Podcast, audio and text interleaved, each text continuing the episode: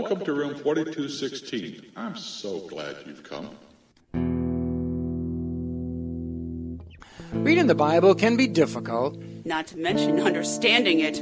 Having a disability, whether blindness or another, can be difficult too. Sometimes a person wonders if God is even there. Yeah, but in room 4216, God shows us his path and we find we are not alone.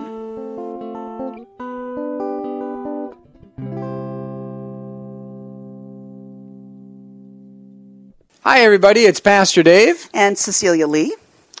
And here we are at the Bible study. What shall we study today, Cecilia? The book of Jonah would be good. Oh, why is that? Well, because it's a book study and a character study all in one. Hmm, interesting. Character. Character study. You know, the oral culture speaks about characters in this way. The oral culture, rather than just giving those absolutes of, of truth, you should be faithful, you should be loyal, you have to be a man or a woman of integrity, they give us a character, a person. And we look at that person and we can go, hey, they're doing this, or, ooh, I shouldn't live like that. That's really what brings out in an oral culture uh, a way that we can understand something far deeper. Character study. Yeah. And I thought we were just going to study a person with a good story. Oh, well, yeah, I guess so.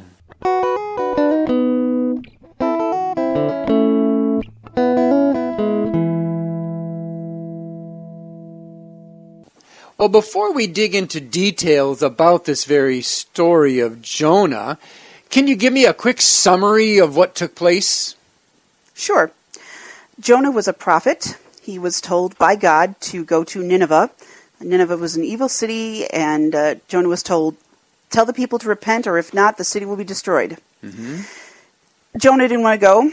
He decided to go in a different direction. He went on board a ship, and uh, not long after he got on the ship, a huge storm came up. Everyone on the ship, including Jonah, realized that someone had done something wrong in the eyes of God. Jonah admitted that it was him, and he was thrown into the sea. Uh, Bye he- bye, Jonah. Yes, exactly. So he thought. A huge fish swallowed Jonah, and uh, he was in the fish for three days and was spit out and again told to go to Nineveh. Told by God. Right. Okay. This time he went, and he did preach to the people and told them to repent or the city would be destroyed. The people repented, and uh, they were saved, and their city was saved. Thanks. What a, a, a good quick summary of the entire book. A lot of twists and turns uh, in this whole story, I'm guessing, will unfold. And wonder what theme we can take. Usually, a book of the Bible, that's why they're broken into separate little books, has a theme. Has a theme. Before we even delve into it, we got the short synopsis. Any thoughts on what a theme might be for this, Cecilia? Well, now, wait a minute. Uh, I didn't tell you everything. I didn't tell you the entire book. There are a few surprises down the road. All right, all right. But as to a theme, Mhm. well, we could try You Can't Hide from God. Ooh, ooh. Can't hide from God. Jonah certainly tried. Mm, yes, he has. Tried to run to a different place. Then he was thrown into the sea, tried to hide. And God sent a fish. And he went to another land. Okay. Hmm. How about, yeah, okay, that would work. But how about our God is a God of second chances? Uh, well, uh, that's a good idea. Mhm. It's that God is merciful, and even when we mess up, He forgives. And Jonah sure messed up. He ran the other way. yes, yeah, he certainly did. And, and, and the Ninevites, Well, they were definitely messed up because they were doing evil things. and they got a second chance. Eh, They did. Hmm. Well, what about we can't, but God can? we can't, but God can. Well, that that would fit. I mean, look at all the things we can't do, um, but God did. such as um, uh, God, God told Jonah where to go, and even though he didn't want to, he went. That's right. Um, and when uh, Jonah uh, was on the on the the boat, um, God brought a storm. We can't Uh, I can't create a storm, can you? casted lots, and God controlled those lots, and it fell to Jonah. Mm-hmm. Threw him into the sea, and figured he was dead, but he wasn't. God can sent a fish. Right. Lived in the fish for three days. I can't do that. I certainly can't. And then, most of all, he went to Nineveh, that bad city, which Jonah didn't want to do because he figured, well, he figured, it doesn't matter what he figured, actually, um, the people repented, even the king. I can't make the king. yeah, I can't make people repent. God No. can. Yeah, neat theme. Well, as I just shared all those things, another thought comes to mind might be amazing events, abnormal outcome. That is definitely true. All those things you just listed, especially the repentance of the Ninevites and their king. I mean, those are just absolutely amazing things with outcomes that Aren't people the norm. expect. but mm, no, no, Pastor Dave. You've got it all wrong. What do you mean I got it all wrong? No, no, you've got it all wrong. Okay, I got it wrong, but what have I got wrong? Uh, that's the theme.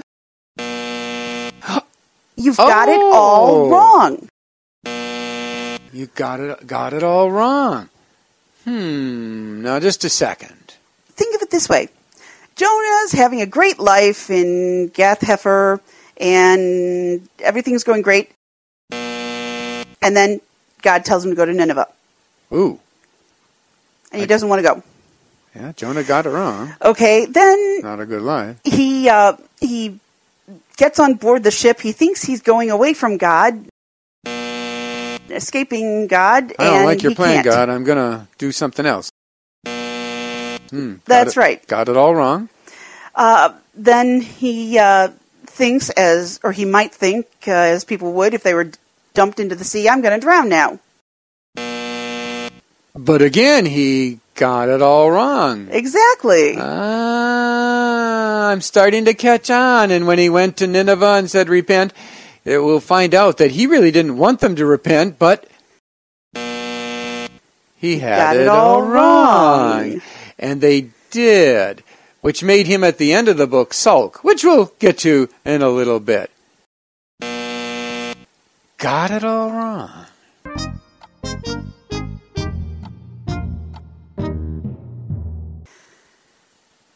Jonah chapter 1, beginning at verse 1. The word of the Lord came to Jonah, son of Amittai Go to the great city of Nineveh and preach against it, because its wickedness has come up before me. Here in these first couple verses, we find several things that are noteworthy. First, the word of the Lord came to the prophet. Throughout the Old Testament, we find that God would speak to the prophets a message, and that they then would convey this message to the people. Not just God's people, but other people as well.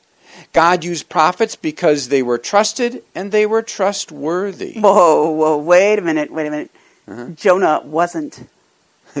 Well, that's the whole point of this book. That's the shocker of the book of Jonah. Ah, he got it all wrong. Indeed, indeed, indeed. Throughout the Old Testament, God used the prophets, but then there came a point in history where God changed how his word came. Reading from Hebrews chapter 1, verse 1. In the past, God spoke to our forefathers through the prophets at many times and in various places. But in these last days, he has spoken to us through his Son. The Word actually became flesh and dwelt among us. That's from John chapter 1 14. God was you almost might say, tired of the prophets getting it all wrong, not being trustworthy. and so his word came literally into the flesh. And his word says, I love you, I forgive you, I will take your sins upon myself upon the cross. That's what uh, the whole Old, Old Testament is leading up to, the New Testament brings. And we find a change. Not only did the Word become flesh, but now today the Word comes to us in many ways or forms, you might say. We have the written Word, our Bible, whether it be Braille or print. We have an oral one as it's recorded. That's the Word of God. But there is also then the Word of God as it conveys through uh, friendships and encouragement of people, whether it be a, a, a loving family or whether it be a church family where people can share God's Word, sometimes directly by quoting or by helping people understand what God's Word actually means. Or even the internet as it's coming to the to our friends who are listening right now. Indeed, indeed. The word also comes to us no longer by prophets, but by pastors. And today, a pastor is uh, the, the point of a sermon is if it's a good one or if it's a proper one, it's supposed to be reading and studying God's Word and then unfolding it to explain it more for people. So it's really an explanation, and a, you might say a, a, an expanded Bible study, but uh, focused ah. on a ah. few words. That's what a good sermon should be. Sure. Then also the um, Lutheran Church and there, uh, the Roman Catholic Church and a few other churches also understand that the word is found in what we call sacraments. A sacrament, literally, that, that is a uh, Latin word which means mystery. God's Word is connected with something that is tangible, that you can see and smell or taste or touch. And so is baptism with water, because you can see it, you can feel it, along with the Word that you are a child of God in the name of the Father, the Son, the Holy Spirit. Or Holy Communion, uh, take, eat, take, drink for the forgiveness of your sins. That it is conveying to you with these visual or tangible things, I'd like the word tangible, that God is conveying His message, His message of love and forgiveness, found in Jesus.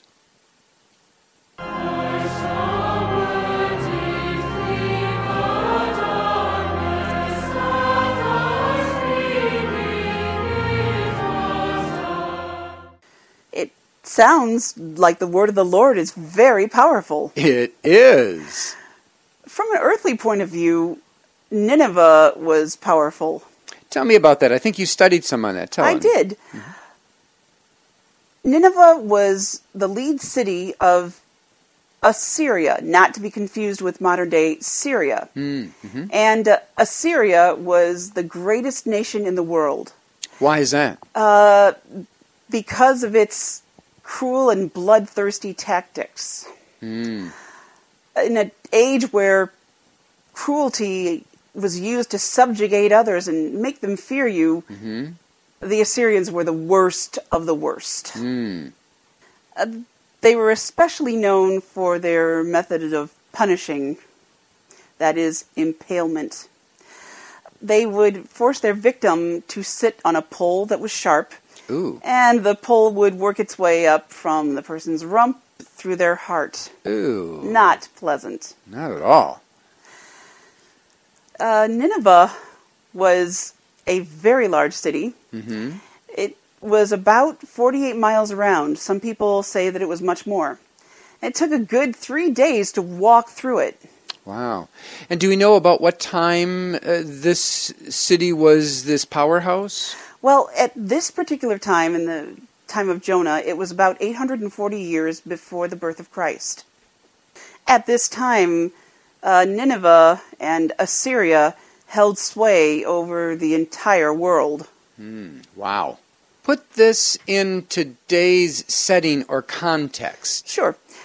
It would be as though Jonah were being asked to go to Afghanistan and as though Osama bin Laden were king. Eeks! That means being sent to our greatest adversary, foe who wants to throttle and destroy the way we live. Exactly. Wow. You can understand why Jonah was not very happy about his assignment. Now, it also did say that Nineveh was a wicked city. Yes, it did. What about this wickedness? It, it could come out. Uh, it's just I don't like that lifestyle, don't like uh, the way they're doing things. But is there more to it than that?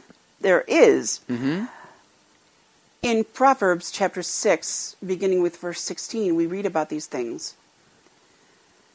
There are six things the Lord hates, seven that are detestable to him haughty eyes, a lying tongue, hands that shed innocent blood, a heart that devises wicked schemes, feet that are quick to rush into evil, a false witness who pours out lies, and a man who stirs up dissension among brothers. Wow. What a list of things that God doesn't like. Mm, yeah, haughty eyes. Eyes that are full of pride and arrogance of all the good that they have done. lying tongue, A mouth that's willing to say anything to get their own way. hands that shed innocent blood, A people that's willing to kill anyone, including women and children, hmm. to maintain their dominance. A heart that devises wicked schemes, Not only would they do bad and evil to people, but they planned, thought, schemed, and devised new ways to accomplish them. feet that are quick to rush into evil, Certainly, they did not stop at their neighborhood, but went throughout the world, throughout countries. a false witness who pours out lies, Someone who's willing to say anything to get their own way. Mm. and a man who stirs up dissension, rather than peace and harmony, disunity so that they can divide and conquer. In this list of seven things that are wicked that God hates, it isn't talking about specifics but broad strokes that could include any country, any nation throughout civilization, even today. even today, even ours. In many ways, I can see why God wanted a prophet to go to Nineveh, for if it continued this way, it would destroy the world. Uh, did destroy the city eventually, but that was And really, isn't that the way it the is? Every country does fall in time, and that's because of humanity and its very sinfulness. Mm. If God hadn't intervened, whether it be at this point or any point, the world would be destroyed. But you know, God did intervene. yes, he did. Loving eyes, that saw our need and desperation as we wallowed in our sin, a truthful tongue, that would speak words of compassion and kindness, mercy and forgiveness, hands, that would reach out to those who were ill and disabled, not to push them away, but to bring them close, a compassionate heart, that would plan a way of salvation. willing feet, that would walk all the way to the cross and receive nails in those feet to take away our sins, a truthful witness, who would speak on behalf of those who believe on him on Judgment Day that we are his friend. And a man, a God man, who brings opportunity for unity between God and man. The man, Jesus. Jesus Christ.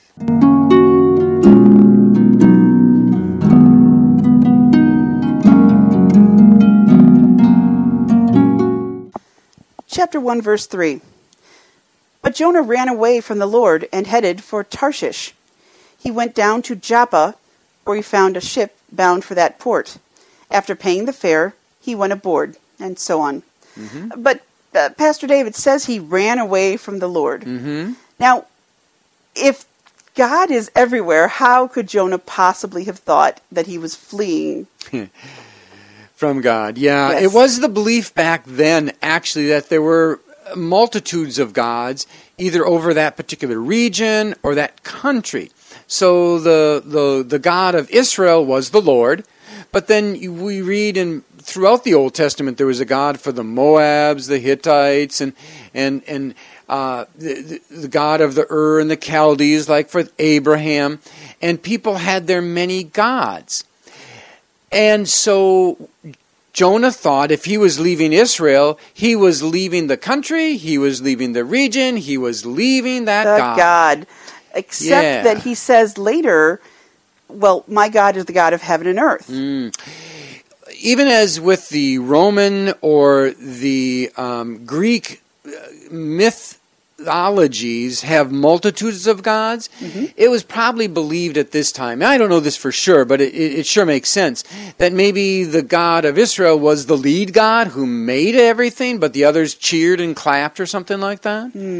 And and even if it wasn't quite like that, uh, we many times think two different things about the same issue, like a God and who is God, depending on where we are in our life and our situation.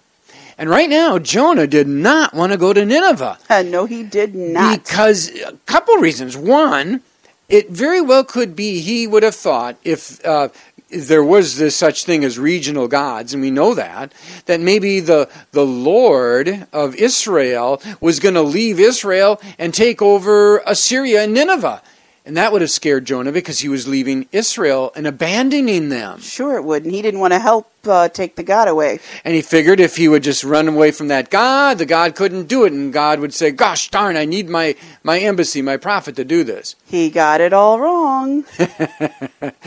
The other possibility is that Jonah was just darn scared about going to Nineveh because these were the cruel people who impaled people for fun and sport and punishment. hmm And he didn't want to be the next entertainment. And Jonah got it all wrong. hmm Well, obviously, we know now that there is only one God, the the God of uh, the Father, Son, and Holy Spirit, and there is no way we can flee from Him. Yeah. Yeah, right. I can think many times I was fleeing from him. I remember when I was a teenager, I was trying to flee from him because I was just absorbed in a in a sin I wanted to fulfill and I knew that God would haunt me and make me feel guilty. And fortunately, he came after me and, and stopped me from doing that sin. But he many times does that. There's been other times uh, he kind of let me know that he wanted me. Oh, the first time I was called to be pastor for the blind uh, back in 1998, I had wanted nothing to do with that, and I ran the other way.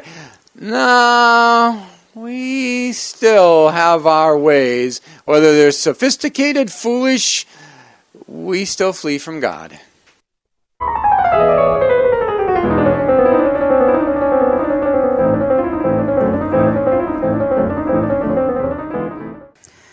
I'm going to skim just a bit here.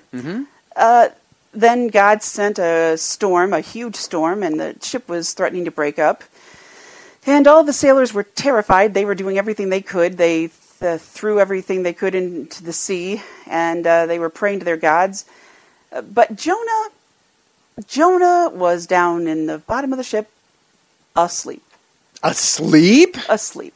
Asleep? That's what it says. Oh my gosh. Is he a sluggard? Uh, we don't know.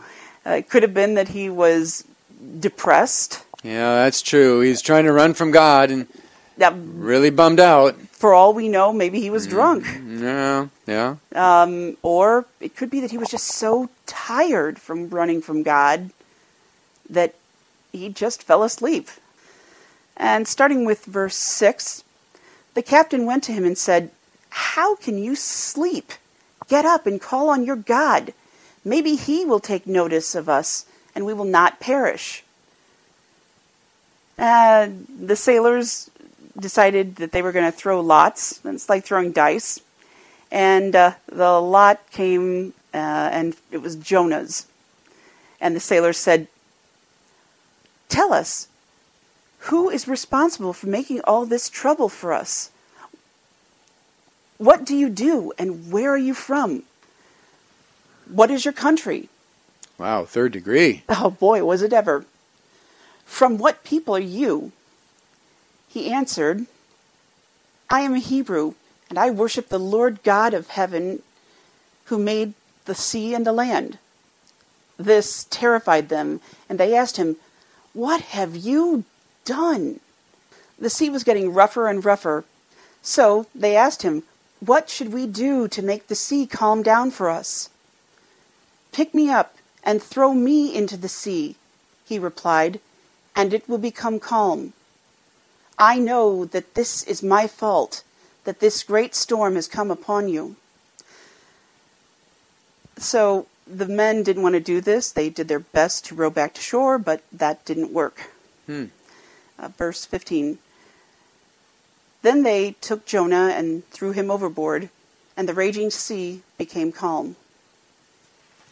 But the Lord provided a great fish to swallow Jonah, and Jonah was inside the fish three days and three nights.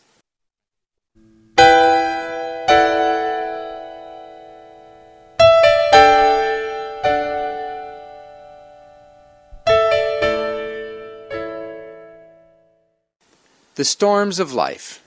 Jonah certainly understood and recognized this storm as God's intervention, and I think even he concluded that God wanted to punish him, Mm. and that's why he said, Throw me over.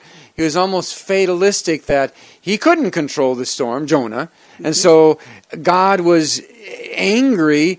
And Jonah knew the only way to calm this storm was to give himself over to God. He probably figured that God was so angry with him that what was the natural result but death. death anyway. In some ways, it reminds me there was a episode of Gilligan's Isle where where the we got to throw the maiden uh, into the volcano to calm the the the volcano god. Uh, I'm sure the maiden didn't like that. No, no. But Jonah here recognized it was necessary. The storms of life. In many ways, the book of Jonah, this is picking up on one of these terms that we wanted to talk about in the idea of, um, of the Bible, interpreting the Bible, typology. Typology is a picture or a shadow of things to come. Jonah is definitely a shadow of someone else who comes. Now, by a shadow, you told me once that a shadow is like being able to hear just a faint sound of music, but not quite recognizing the song. Is that right? That is correct. That is correct. If one could see, they would have seen the, the image of the sun casting the shadow on the ground, even though you don't see the person around the corner. For those who are totally blind, it might be the, the faint sound of music from a distant building. You can't quite place it, but you know it's there. And so Jonah is a shadow of another story. There was another person who was asleep in the boat, and the disciples came and rushed to him and said, Teacher, don't you care that we're going to drown? This time they weren't blaming him for it. They were just exasperated and confused and frustrated. And it was Jesus who was asleep. And rather than Jesus saying, Throw me over, or pray to your God, and maybe your God, Jesus, will take care of it, Jesus himself stood up and said, Be calm, be still. And he demonstrated he is God over the wind and the waves, the storms of life. There are many storms in life, in our lives, I bet. For some, it might be the word from the doctor that you have cancer. For some, it might be that your husband has said, I'm tired, I want out. For many, I know for myself, and probably many of our listeners, it's the doctor saying, I'm sorry, we can do nothing. You will be disabled for rest of your life. Storms of life are those jolting realities. We're not in control, and we don't like it, We don't understand it, or we don't want it. or we feel like we can't live with it. These are the storms of life. In our Bible study, Jonah had one possible answer death. I am at fault, throw me over. Or there's Jesus, whom Jonah was actually pointing to with his story, where Jesus says, I took death for you, I give you life. I can calm the storms and bring you peace. Maybe not in our lives, but in our hearts. And what about you, my friend? Is there some storm you're going through right now? Something you don't like, don't want, feel like you can't live with? Can we pray for you about your storm? We want to. We do. Send us an email. The address is info, I-N-F-O, at not dash alone, not dash alone, dot net. Info at not dash alone dot net. Uh, we can't leave he- now, though, Why? because Jonah's in the belly of the whale. That's why. Oh, come back next week. Oh, okay.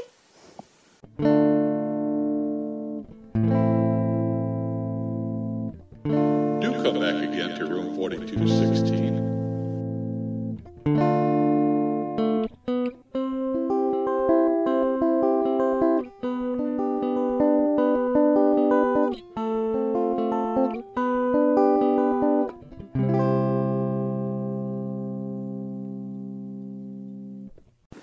Musical credits Guitar instrumental, our own Robert Vaughn.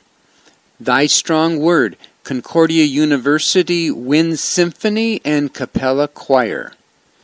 Above All, Lydia Haywood. Flight of the Bumblebee, Rachmaninoff. Victoria's Secret, Due South Original Soundtrack.